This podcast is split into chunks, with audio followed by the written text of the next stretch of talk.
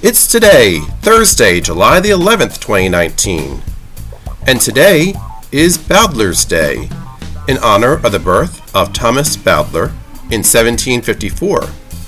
Bowdler was an English doctor best known for publishing The Family Shakespeare, which was a version of William Shakespeare's plays that was intended to be more appropriate for 19th century women and children.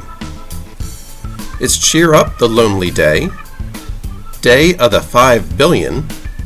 July 11, 1987 was designated by the United Nations Population Fund as the approximate day the world population reached 5 billion. Matej Jaspar from Croatia was chosen as the symbolic 5 billionth person concurrently alive on Earth. To make your own Sundae Day, National Rainier Cherries Day, Slurpee Day or 7 Eleven's birthday, World Body Painting Day, and World Population Day. And that's today, Thursday, July the 11th, 2019.